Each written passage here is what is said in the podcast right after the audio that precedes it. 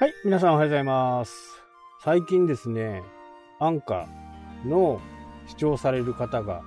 増えてきてます。ありがとうございます。えー、いつからかね、ちょっとわからないんですけど、増えてきてて、去年の平均と比べても、今年に入ってから、えー1月、2月、まあ2月はね、そんなにデータがないですけど、1月は確実にね、倍、倍までいかない。1.85ぐらいか。そのくらいの人にね、来ていただいています。ただ、あのあんまり解析ができないんですよね、アンカーってね。なので、その辺はちょっと、こう、不満が残るところではあるんですけど、確実に視聴回数は増えているというふうな話です。で、これをね、いろいろこう遡ってみたりすると、YouTube のね、話をしだしたぐらいから、徐々に上がってきているかなというふうに思ってるんですよ。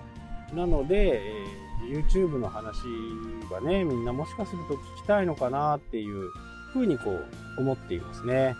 なので、このまま YouTube の話をしていけば、このまま持続されるということが分かればね、やっぱりニーズがあるのかなと。ただ1ヶ月ぐらいではね、なかなかこう、判断できかねぬところがあるんで、まあ少しこれを継続してね、えーやっていこうかなというふうに思っています。まあ昨日も話しましたけど、まあ YouTube SEO って、やっぱりね、やらないよりは絶対やった方がいい。ただ、やり方を間違ったりね、えーすると、今はね、全然その、ブラックハットってこう悪い YouTube のね、システムとか Google のシステムの裏を書くような SEO ってあるっちゃあるんだけど、まあそれはやらない方がいいかなと。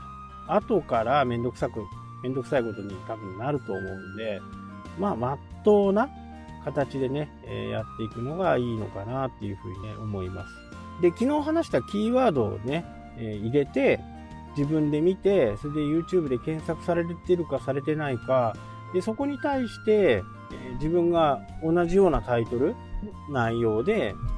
投稿していくというのは、これはもう真っ当な YouTube SEO。SEO と言えるのかどうなのか。まあ、コンテンツの量が少ないんで、上位に来るというね、普通の、まあ、市場の原理と言ってしまえばもう、それまでですけどね。なので、そこはね、SEO っていうよりは、まあ、内部対策ですよね。内部の対策をしっかりやっておくことによって、YouTube に対してね、私はこんな動画を出してますっていう風にアピールするということです。で、これチャンネル登録者数、昨日も話したようにチャンネル登録者数にはあまり関係がないということです。まあ私が札幌腰痛っていうビデオを出したらどうなるかっていうことはね、まあ、検証してもいいかなと思うんですけど、コンテンツがね、なかなかえ何を喋ればいや、まあ痛かったっていう Vlog チックなものになってしまうんですけど、まあそれでももし上がったらね、もう、これはもう確実にその、調べる力があれば、YouTube はまだまだチャンスが無制限に残っているという過言ではないかな。まあそんな素人がね、えー上げる動画、腰痛について語る動画っていうのは、まあ、YouTube からするとね、あんまりこう好ましくない。まあでも痛くてこの病院に行ってきました的な動画だったらいけるのかなっていうふうには思いますね。まあなのでね、えーこれを聞いてる札幌の整体院さんがあればね、ぜひとも取材をさせていただいて、その取材の中で店名を出していけばね、もしかすると上位に来るかもしれない。ただ、それって、その整体院さんのコンテンツじゃない、僕のコンテンツになっちゃうんで、まあそこはね、どうかなっていうふうにね、思いますけど、まあとはいえね、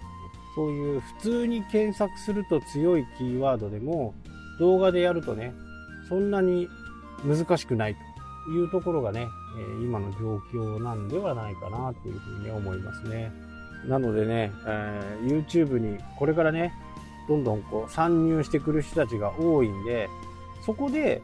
やっぱり一歩でも二歩でも早くやってる方がね、えー、Google は評価をします。その辺はもう昔の SE、YouTube SEO というよりは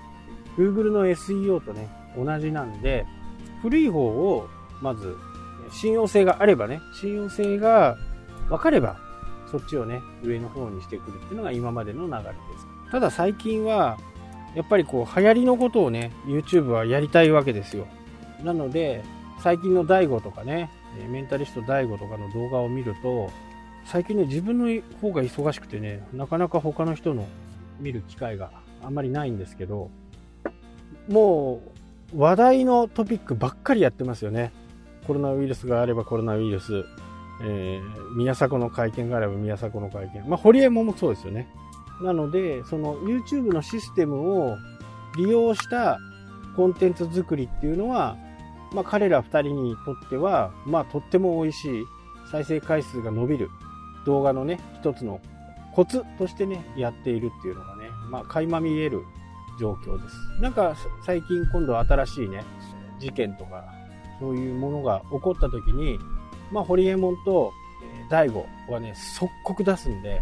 自分のジャンルにね、合致すればすぐ出すんで、ちょっとその動向を見ていてください。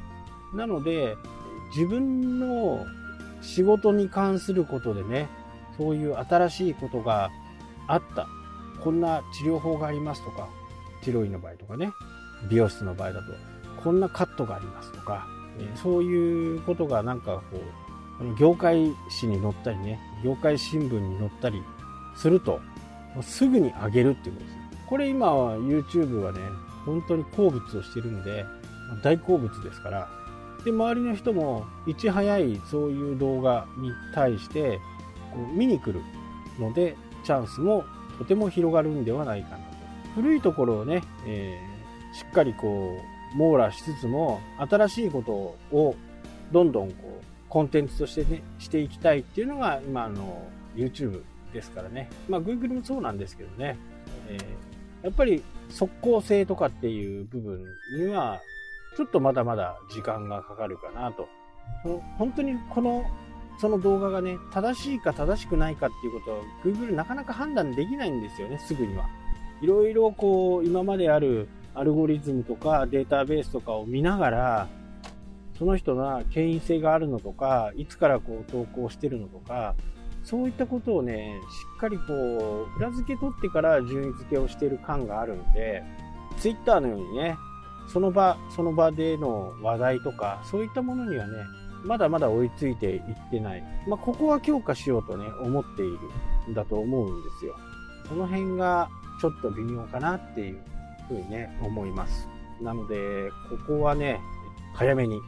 なんせかんせ早めにやった方がいいと思ってる。はい、というわけでね、今日はこの辺で終わりたいと思います。それではまた。したっけ